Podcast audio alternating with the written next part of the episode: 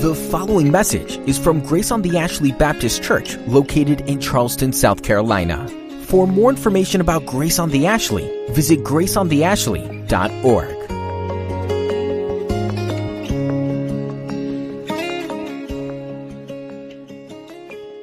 I invite you, if you would, to open your Bibles to the New Testament book of Luke. If you have your Bibles with you, Luke chapter 6. We're continuing our study this morning of Luke's Gospel. If you did not bring your Bible with you this morning, you don't have one, there are some uh, spread out in the, uh, the room underneath some of the chairs, and uh, we'll uh, put up on the screens the, the relevant text for this morning as well. Luke chapter 6, we, we jump back into our systematic study of Luke's gospel, and we jump back in at verse 12.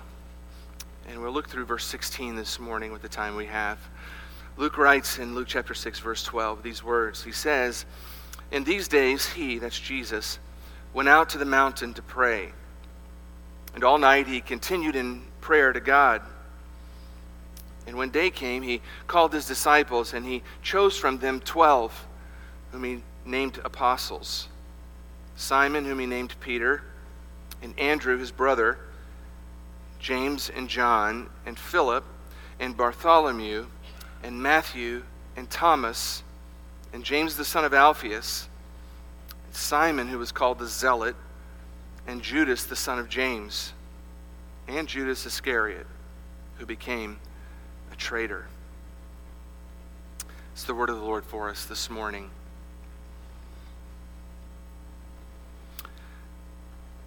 Think it's, it's ironic that we come to this text on this particular weekend. Uh, yesterday was September the 11th, and for most people around the world, that date isn't particularly significant, but for uh, folks who live in the United States of America, that date is a very significant date.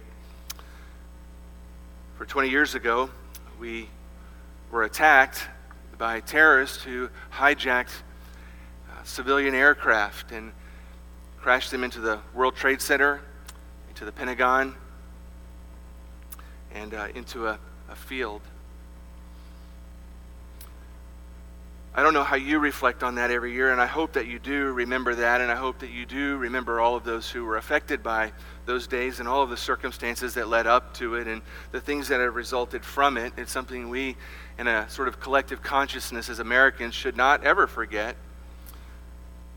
Thousands of people lost their life that day. But in the mix of that, there's one that I remember regularly. I re- reread yesterday the transcript of his call to the 911 operator from United Flight 93 as it was flying. His name was Todd Beamer. I'm sure you probably read about Todd Beamer over the years. You can find the transcript of his 911 call. He was able to get a call out from the aircraft after the hijackers had taken the plane, and he was able to describe uh, to some degree to the operator and then to an FBI agent who was put on the line uh, what was going on.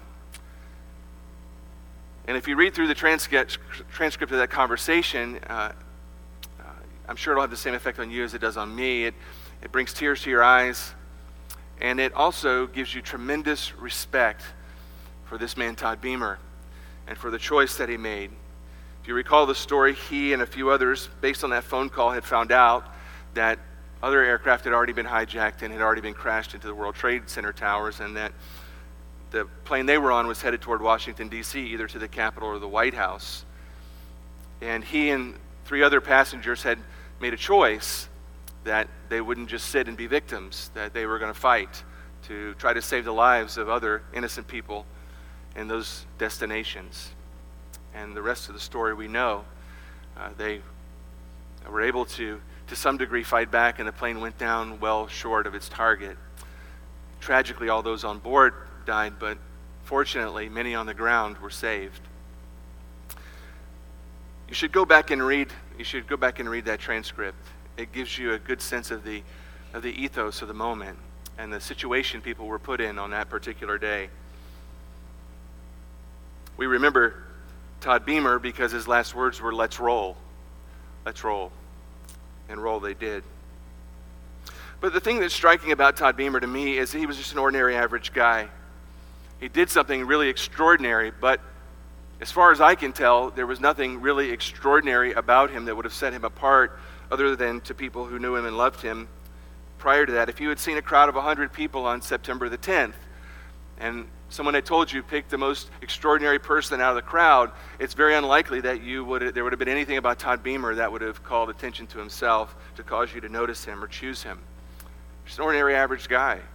And yet, here we are, still a couple of decades down the road from those days, and we still remember his words. And we still remember his heroic, extraordinary deeds on that day. He's an ordinary, average guy who did something really, really remarkable, really heroic. Throughout the history of the world, and throughout particularly the history of the people of God, we find in the Word of God that God delights in selecting and choosing average, ordinary people to accomplish extraordinary things.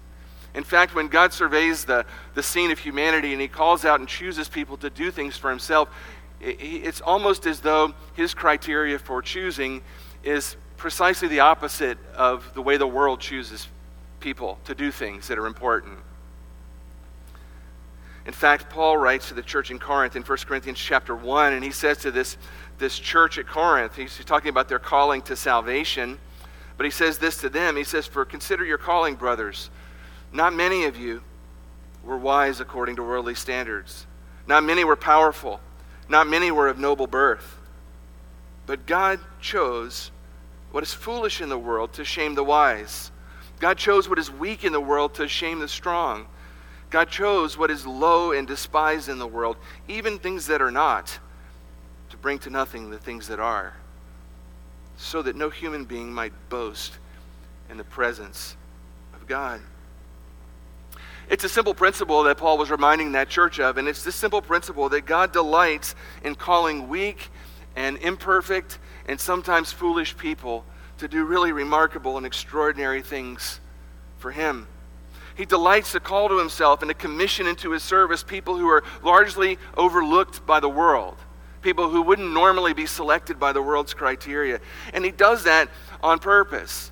He does that, in part at least, we see here, to display his transforming power in them, to show what the power of Christ can do to change someone from being ordinary to being extraordinary.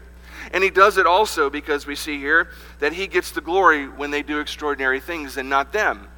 He chooses those kinds of people so that they don't get in the way of the glory at the end. And as we turn to our text today, we see that Jesus is going to call some ordinary, average men to do something quite extraordinary for the kingdom of God. And we're reminded of this truth that God delights in selecting and choosing average people, average people, to do remarkable things. If you're here this morning and you look at yourself in the mirror and you think, you know, I'm not anybody really important. I don't, I'm not particularly rich. I'm not the most highly educated person in the world. I don't have a wall full of degrees and accolades and awards. Maybe you don't feel like you're the most beautiful person. Maybe you look at your bank account, you know you're not the most wealthy person in the world. Maybe you feel like you're just sort of going through life, doing whatever it is you do, but largely unnoticed by most people. And when you sort of make a conclusion about yourself, you just conclude, you know, I'm just a, an ordinary average gal. I'm just an ordinary average guy. Well, if that's the conclusion you draw about your own self, then you need to understand this morning, and I hope you'll see from our text, that that makes you a prime candidate for doing extraordinary things for the Lord. You're precisely the kind of person that He would call and choose to do something remarkable for Him when we turn to our text this morning, we, we jump back into Matthew uh, to Luke's gospel, and Luke's been showing us the ministry of Jesus, and he's been showing us sort of the rising conflict between Jesus and the religious leaders of Israel. And we saw in our sort of last installment in, in this narrative that they had encountered Christ and he had made them so angry that they were literally out of their mind with fury and they were debating among themselves how they were going to get rid of him. They were plotting to kill him figuring out how they can make this happen. And so Luke has showed us sort of the, the, the, the, cultural temperature rising. And now he turns our attention to something that Jesus does very strategic here in his ministry. He knows what his plan is. He knows what the Father's plan from all eternity is for him to ultimately go to the cross and be crucified in the place of sinners. He knows that's coming. And he knows that, that the ministry that he's establishing needs to go on after his death and after his burial and after his resurrection. And it's going to depend on some critical leaders to make that happen. And so Luke turns our attention to Jesus' calling of these critical leaders. And he gives it to us really in a very straightforward, simple sort of a way here in chapter 6. He simply says, In those days he went out to a mountain to pray, and all night he continued in prayer to God. And when day came, he called his disciples, and he chose from them 12, whom he named apostles. Very straightforward. Very straightforward. Now, I want you to notice a couple of things here that are important. Jesus is calling his apostles here, his 12 apostles. We're going to talk more about that in a moment. But I want you to notice that this particular calling is, is part of a series of callings that he's placed upon their life. And we need to sort of understand this in the bigger sense. If, if you were to go back to John chapter 1, verse 35 and following, uh, you'll see that Jesus had already previously encountered these men. He had already previously come into their world and had called them to believe upon him as the Messiah. He had called them to faith, to believe. Just one example of that in John chapter 1, verse 41. Just previous to this, he had revealed himself as the Messiah to Andrew, a man named Andrew. And Andrew, we're told in verse 41, first found his own brother Simon and said to him, We have found the Messiah, which means Christ. And Luke goes, I mean, excuse me, John goes on to describe how, how Andrew goes to Peter and brings him to Jesus. And they, he comes to understand that Jesus is the Messiah and comes to faith in him. And we're, we find out in John chapter 1 how a similar call was placed on Philip's life and on Nathaniel, some of the men that are in this list. They'd already been called to believe in Jesus. But then in Luke chapter 5, we see a second calling in their life. It was a calling to leave their careers and to follow after him as disciples. They were called to, to, to drop what they were doing as a career and to be full time in his training program, if you will. One example of that would be in Luke chapter 5, verse 11. When Jesus encounters a handful of them, they're fishing, and he works a miracle for them. And it says here in verse 11 when they had brought their boats to the land, they left everything and followed him. He called them at that time to stop being fishers of fish and said he was going to transform them into fishers of men. They were going to embark on a new career, and that career was going to begin with a training program that would entail them following him everywhere he went, listening to what he did, participating in the miracles that he performed, and being trained in this schoolhouse of Jesus to conduct the ministry once he's gone. But here in Luke chapter 6, we have really a, what amounts to a third calling. It's a calling to apostleship, it's, an, it's a calling to an office, to a particular office and a particular role in the kingdom of God that is unique to these 12 men. And it's what we'll look at mostly this morning. But in the future, we'll see another calling. They're called to deploy into the world and to take the gospel from Jer- Jerusalem to Judea to Samaria and then to the ends of the, the earth. So, this, what we find in Luke 6, is sort of nested in a, a, series of callings. They've already believed upon Jesus, right? They've already begun to, to, to leave their, their, their, their careers and follow after him and be trained by him. And here we're told at the very beginning, at this moment, and we're not told when this is in relation to the things before. He just says uh, on some day or in those days, that he calls his disciples, which at this point was a large crowd of people, and out of that group of people, he calls these 12 men and he named them apostles. He chose them to, to be in a special relationship with him, to hold a, a particular office in the kingdom of God. And from this point on, they'll spend about a year and a half with him before he's crucified, buried, and raised. I'll just make note of this because we'll come back to this theme later. But it's not by accident that Luke tells us that before Jesus selected these men, do you notice what he did? What did he do? Well, he spent an all night doing something in particular. He prayed. He prayed. It's the only time in the New Testament that we have an account of Jesus holding an all night prayer vigil. He prays a lot. We see him praying a lot. But on this case, he prayed all night. This was a very, very significant point in his ministry of choosing these men. The whole of his ministry was going to be handed to them, and all of really the future of, of the church of Jesus Christ was going to rise and fall on them. And so it was critical. And because it was critical, he spent significant time in prayer, communing with his Father, seeking the Father's heart, and making sure he understood specifically who it was that was to be called.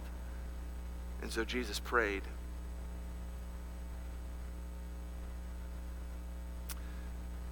And we're told that he called them out of the disciples and he named them apostles. So, what is an apostle and how is that different from being a disciple? Well, the word disciple in the New Testament simply is translated uh, a word that means student or follower or learner. It's a general word that means someone who follows, someone who studies under a teacher, someone who's learning. If you are a believer in the Lord Jesus Christ, you're a disciple of Christ, right? You're, you're learning of him, you're following after him. You're a student of his word and his teaching. But the word apostle carries a whole different sort of an angle. The word apostle literally means a messenger or an ambassador, someone who holds the unique responsibility of being a representative that's invested with full authority to represent someone else. And so these men had already become followers, students, learners of Jesus, but now he's commissioning them to a different office. He is calling them to be his particular ambassadors, his particular representatives that have his full authority to represent him in the world around them. The word is used, the word apostle is used in a general sense uh, in the New Testament simply to mean messengers, uh, really a non technical sense, but most often it's used in the sense that it's used here, referring to these 12 men and their unique office in the early church. And it was a, an office held uniquely by these 12 men. We know one is going to, is going to become a traitor, he's going to hang himself and die. He's going to be replaced in the early part of the book of Acts by a man by the name of Matthias, who's going to then be technically the 13th disciple that's called. And then later on down the road, or excuse me, the 13th apostle. And then later down the road, Jesus encounters the apostle Paul, and he calls him to apostleship as well. Apart from those names, nobody else has ever been an apostle of Jesus Christ. Only them. It was a unique office. And we'll talk more about that. But I imagine when you read the names and you see the number that there's 12 of them that if you've read much of the old testament that your mind is automatically probably making some connections that to old testament israel that began really when god established himself among israel he did it through abraham isaac and jacob and then jacob had how many sons? 12 who became the patriarchs the, the foundation of the nation of israel the people of god of the old testament well, this time God is building for himself another people, a new people for himself, not an ethnic people, not a nation that, that resides within sort of uh, uh, geographical boundaries, but he's building for himself a new people, a people who are united not by, by language or by ethnicity or by location, but a people who are united by faith in the risen Christ, who come from every nation and tribe and tongue. And so, in establishing his new people, he does it once again by calling out 12 unique individuals to be foundational in building what it is that he's building. And these men are those 12. You say, well, what was the qualification of being an apostle? There are a few qualifications for being an apostle. And when we see these, I think you'll understand why nobody else fits the qualification. To be a, an apostle, as far as we can tell in the New Testament, you had to be called directly by Jesus. This was not an office that you could volunteer for. There was no sign up sheet like we do at the church, right? Hey, we need volunteers to be apostles for Jesus. Why don't you sign up? We're looking for some important people. You couldn't volunteer. There was no way to earn your way in. There was no election to, for, the, for the people to gather and choose them, the most worthy among them. There was no polling of the crowd. It simply went like this Jesus prayed and Jesus chose. And he called them by name directly. He would remind them later, very directly, he would say to them, Remember, you didn't choose me, I chose you.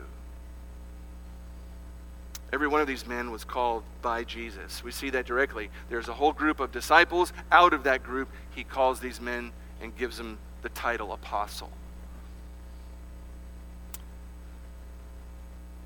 If you look at Acts chapter 1, verse 22, 21 through 22, you see some other qualifications that emerge. And these sort of emerge in the context of Judas having now killed himself and the disciples realizing that he needs to be replaced among the group to maintain the number 12. And so they're discussing this in Acts chapter 1.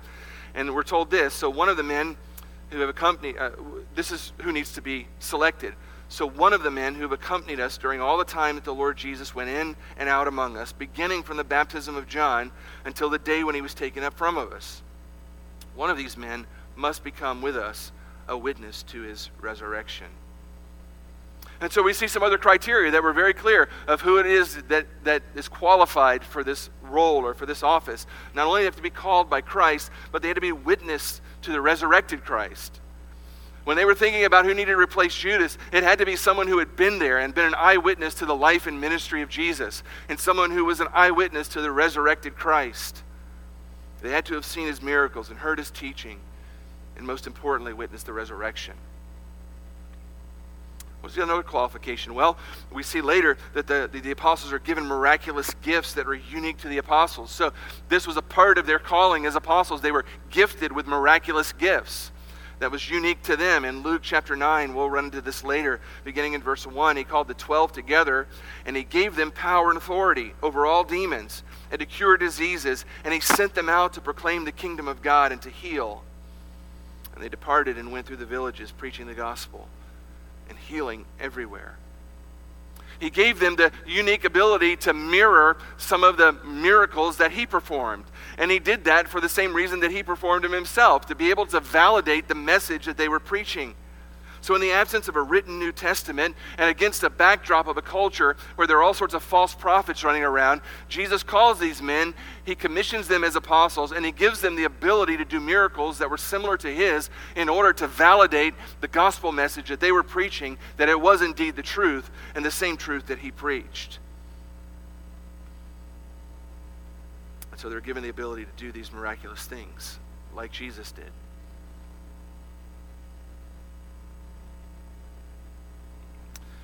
And the work that they were called to is a, a, unique work. What is it that apostles did, and what is their work? Well, let's just briefly talk about that for a moment.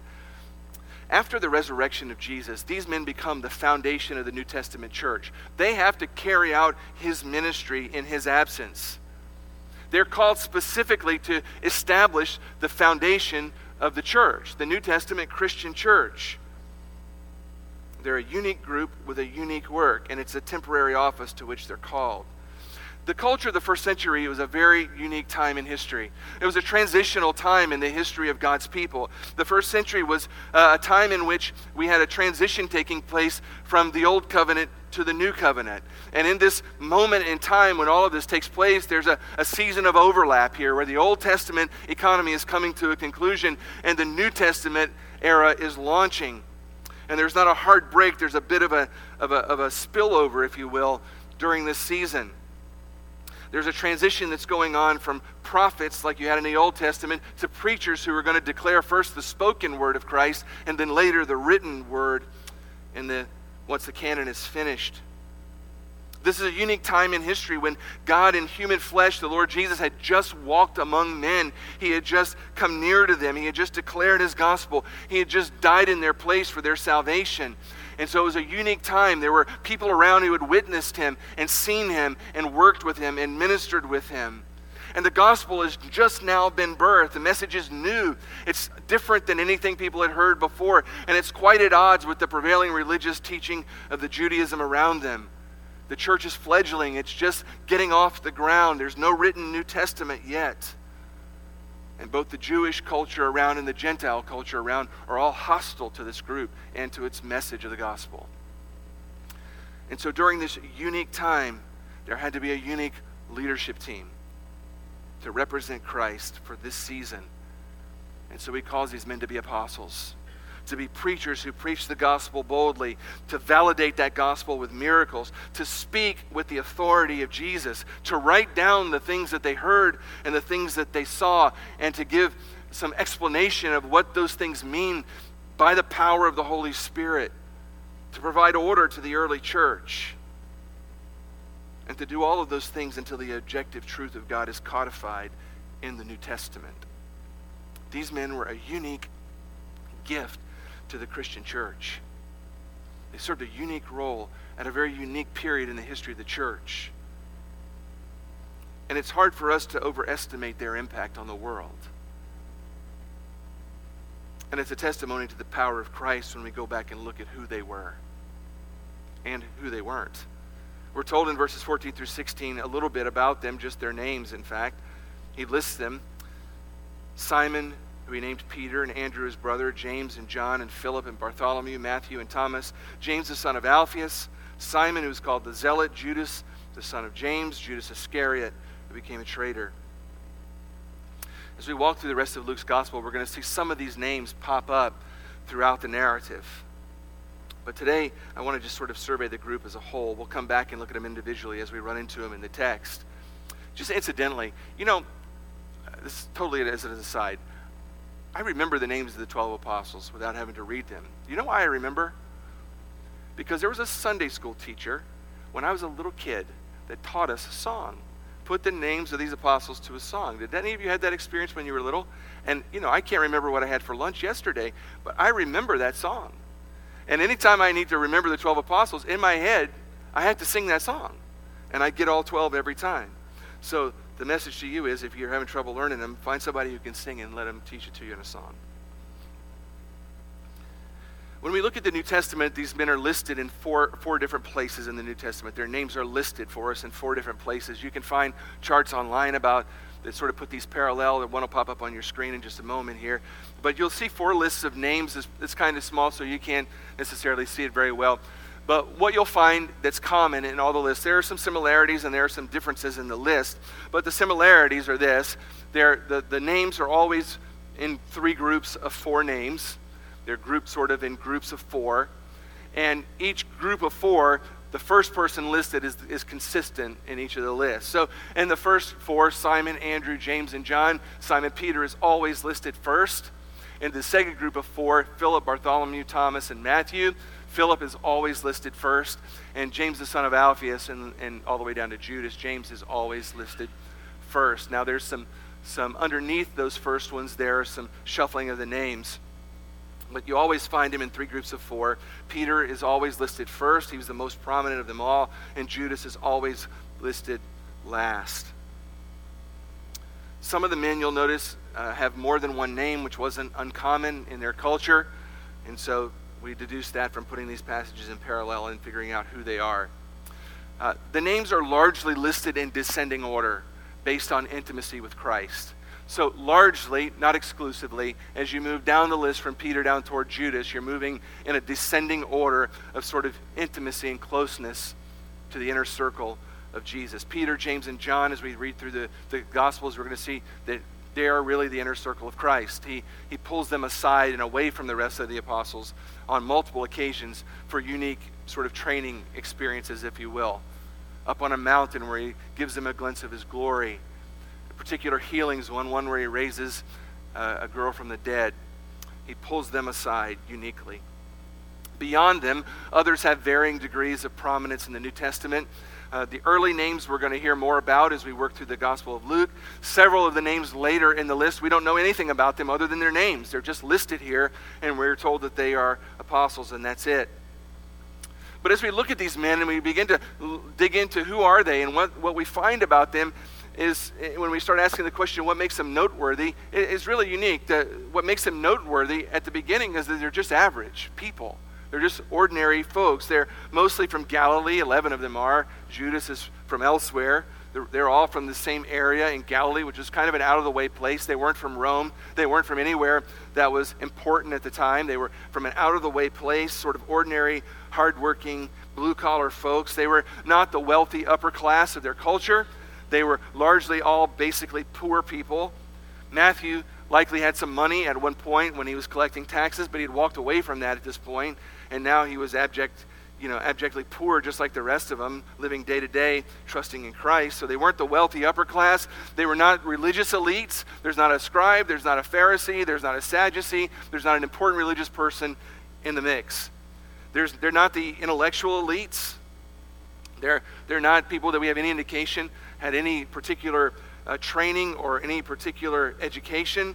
In fact, they uh, don't appear to be particularly educated. There's nothing impressive about them in that regard. In fact, in Acts chapter 4, verse 13, we find this. Now, when they, that's the, the, the broader culture in which they were ministering, saw the boldness of Peter and John and perceived, we're told, that they were what kind of people? Uneducated and common men. They were astonished. So when the ministry happens and the power of God is working through these people, the, the crowd is looking at them, scratching their head, going, What's the deal with this? How are these kind of people doing this kind of thing? Because they're largely uneducated people, common men, average. Who do they think they are? They weren't the intellectual elites. They were just common, uneducated laborers. And if you had looked out over that large crowd of disciples that had gathered around Jesus on this particular day, there is no way, if we had told you, go pick the 12 people that need to be the leaders of the Christian church after Jesus' death and resurrection, there's no way you would have picked these 12. Only God would have picked this, this group. And yet, picked this group, He did. In every sense, they were ordinary. They were also a diverse group in many ways. Four of them were fishermen, one was a tax collector, one was a political revolutionary. They, they, they didn't have a whole lot in common. In fact, you could just sort of see the contrast between Simon the Zealot and Matthew the tax collector. Matthew was a tax collector who was a Jewish man who had really sold out his own people to have a, a taxation franchise that he had purchased from the Romans to be able to now uh, sort of um, fleece his own people out of taxation so that he could get rich as the middleman between them and Rome. And so any Jew would have hated Matthew for that. And you have, high, you have right in the mix of that Simon the Zealot, who was a revolutionary, a political revolutionary. He was a part of the Zealots, who were a, a very zealous group who hated the Romans and anybody who cooperated with the Romans. In fact, they had a sort of a sect within the Zealots who were trained killers who carried a special little short knife that they would kidnap and kill Romans and Jews who cooperated with the Romans. And Simon the Zealot was one of that group. Can you imagine Simon the Zealot and Matthew the tax collector in the same crowd? You couldn't have picked two people that were more politically the opposite ends of the spectrum in their culture than those two. They would have hated each other politically. And yet Jesus calls them to be apostles together. One's conspiring to assassinate Romans, the other's serving the Romans, exploiting his own people. When we look at the group and their personalities, there's a, a diverse group of personalities as well. Uh, some of them are bold and, and impulsive, others are more introverted and hesitant. Some are more quick to act and move and to believe, others are more doubtful and questioning. It's a very diverse group. They did not have a lot in common. They would not have naturally associated with one another, and there were an awful lot of reasons that they would have had to fight and argue amongst themselves. They're a, group that's flawed in many ways. Many ways, these men were flawed. There is, in our, I think, in our world, some, some temptation to look back and read the Bible and to place these men on some sort of, a, of an elevated pedestal where we sort of exalt them to some level of sainthood and think that they're very different from us in this way, that they had some level of perfection that was far above ours. What we find when we look at them is that they're actually quite flawed individuals. They're slow learners. Jesus teaches them the same thing over and over and over again. And as we read through the Gospels, we're asking ourselves, will these guys ever get it? Will they ever get it? Jesus, I think, was wondering that at times too. In Matthew 8, uh, verse 17 tells us Jesus was aware of this, and he said to them, Why are you discussing the fact that you have no bread? Do you not yet perceive or understand? Are your hearts hard? He can't believe that they still don't get what he's been teaching. And he says things like that many times. They were slow to learn. They had weak faith quite often. Jesus, he, he, he, marvels at times at their lack of faith. On, on, a particular occasion, they're on a boat in the middle of the Sea of Galilee, and Jesus takes a nap, and a storm rolls up, and they're scared to death. They think they're going to die and drown. What a foolish thing to think when Jesus is actually in the boat with you. But that's what they thought nonetheless, right? We let smaller things frighten us. Jesus wakes up to them, and he says to them, Why are you afraid? Oh, you of what? Little faith, little faith. And he rebukes the wind and the, the sea. And you remember Peter walks on water, this miraculous thing, and he takes his eyes off Jesus and he falls. And what does Jesus say to him? Be, you have little faith. Over and over, he says this to them. Their faith was weak at times. There were times when they soared, but there were many times when their faith was weak. They, they, they, struggled. They struggled with pride. Throughout the Gospels, we find them quite often having conversations amongst themselves, not about the glory of Jesus, but about who's going to be number one when Jesus is out of the way. The exact opposite of humility. They were prideful men who struggled with human pride. They were flawed. Jesus finally has had enough of that, and he has to give them a living illustration. And he gathers them together in John. We see this in John 13, and he says, Okay, men, you need to understand what greatness really looks like. So, since you're not getting it, let me show you. And he takes a basin, and he takes a towel, and he kneels down in front of them, and the Son of God literally washes their feet. He takes on the role of a servant, and he humbles himself. He says, This is what greatness is. It's not exalting yourself to first place, it's humbling yourself and serving others in last place. But they still don't even get it then. Jesus didn't call these men because of their faith. Their faith often faltered. He didn't call them because of their talent and ability. None of them stood out as particularly talented.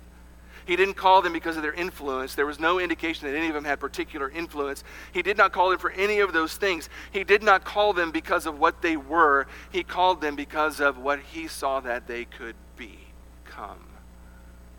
He was able to see beyond their flaws and to see their potential.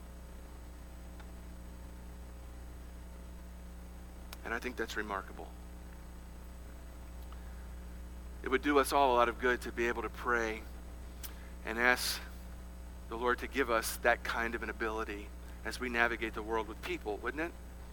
Lord, help me to see beyond the flaws of the people around me and help me to be able to see them with a view of what they can become.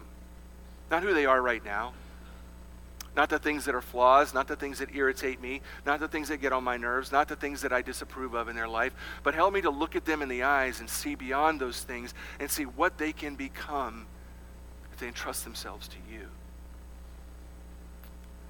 I, I, I, trust me, if you pray that, He'll help you to do that, and it'll transform how you navigate with people. But that's how Jesus saw these men. And it's noteworthy that he intentionally called Judas, isn't it? He knew the plan. He knew Judas would betray him. And yet Judas is called like the rest of them. He had the same access, he had the same training, he had the same opportunity as all the other apostles. And yet he was a devil. That's worth thinking about a bit. We see later on in their ministry that when Jesus is arrested and crucified, they abandon him, they leave, and he suffers on the cross alone. It's not until after the resurrection, after they see his resurrected self, that they're transformed fully into who they would become. And they go from being frightened men who are hiding in fear to being bold proclaimers of the gospel of Jesus in front of magistrates, in front of authorities, in front of anybody, absolutely refusing to be intimidated by anyone. These men were weak men, they were flawed men, they were ordinary, average men. And yet they're exactly who Jesus calls who he commissions to, to make disciples of all the nations, who he calls to be the foundation of the Christian church who he calls and commissions to, to literally write down his inspired word for future generations. And here we are, millennia down the road of history, and we're still talking about Peter and Andrew and James and John and Nathaniel and Bartholomew. Amazing, remarkable what God did with these men. Are there apostles still today? No, there's not apostles still today. Nobody meets the qualifications, and nobody has since these men died. Nobody possesses the validating miraculous gifts that the Lord gave them. The function of the office is no longer even necessary in the life of the church because the Word of God is complete and it functions as the sole rule of truth in the body of Christ. No longer need apostles. We could say it this way apostolic authority has been replaced with biblical authority. And there's no indication historically, by the way, when these men all died, that there was any effort made to replace them. It isn't until modern times, really, in the big scope of history, that people start going around in the church calling themselves apostle this and apostle that. When you hear that, you just need to understand that these people mean something altogether different by that term apostle than what you see in the New Testament that these 12 men held the office of. But these men were average, ordinary people. And you think, if you look at this, the world around us today, there are about 2.5 billion people in our world who identify themselves as Christian. Think about that for a minute. 2.5 billion people in 2021. Every single one of those people traces their spiritual heritage back to these 12 men. Every one of them. These 12 ordinary, flawed men who were slow to learn, who had weak faith, who are not particularly remarkable in and of themselves. The world has literally been changed through their obedience to Christ and their fulfilling of the calling of apostle that Jesus called them to in Luke chapter 6. These ordinary men, almost all of them, died as martyrs. History doesn't tell us about all of them, but we know about some of them. We know Peter was martyred in Rome 66 AD. He was crucified upside down. Andrew preached in Asia Minor and Turkey and then later in Greece, and he was, we're told, crucified on an X shaped cross. He was tied to it. We believe that James was beheaded. Thomas was, at least in one account, we're told he was pierced through with a spear. Philip ministered all the way out to Egypt and was killed by stoning. It's unclear, we can't say for sure how Matthew died, but there are some accounts who tell us that he preached in Persia and all the way into Africa, out to Ethiopia, where he's burned at the stake, perhaps even impaled as well. Nathaniel, also known as Bartholomew, also preached in Persia and India. Uh, one account tells us that he was crucified Another account tells us that he was tied in a sack and thrown into the sea. James, the son of Alphaeus, we're told, was stoned and clubbed to death. Not sure about Matthias, but uh, we are told, at least in one account, that he was stoned and then burned to death. And really, John, the Apostle John alone, lives to be an old man in exile on the island of Patmos, where he writes the book of Revelation. These are ordinary, average men who wouldn't have been noticeable for anything significant in their culture literally changed the world for Christ. And they went to gruesome deaths, largely, rejoicing in Christ and faithful to Him to the very end. We're going to encounter these men all throughout the Gospel of Luke. And we're going to learn more about the ones that we know more about as we find them in the text. But this morning, I'm really left with the, just the thought: How do we? What do we? What do we say about this? Quick survey of them this morning. Well, I think we have to notice this reality that God calls average, ordinary people. What I find today is that God is still calling people to serve Him in various ways. He's still calling pastors. He's still calling ministers. He's still calling people into music ministry. He's still calling people into ministry to teenagers and to children. He's still calling missionaries to go into cities and into nations and all around the world to be his hands and his feet and his voice among every nation, tribe, and tongue. He still calls people, and he still largely calls the same kinds of people people who are weak sometimes in their faith, people who are flawed in various ways and lack holiness and perfection, people who, by the world's standards, are really just average and ordinary folks. You know, people just like you, people just like me. And we tend to let ourselves off the hook of that calling in our lives, I think, by saying to ourselves, you know what, he can use somebody like me. I'm a flawed individual. I don't, I don't understand all the theology I need to understand or we list the list of reasons why he couldn't use someone like us, sort of as an out. But the reality is, he can use someone just like you to do things that you could have never imagined he could do through you and in you.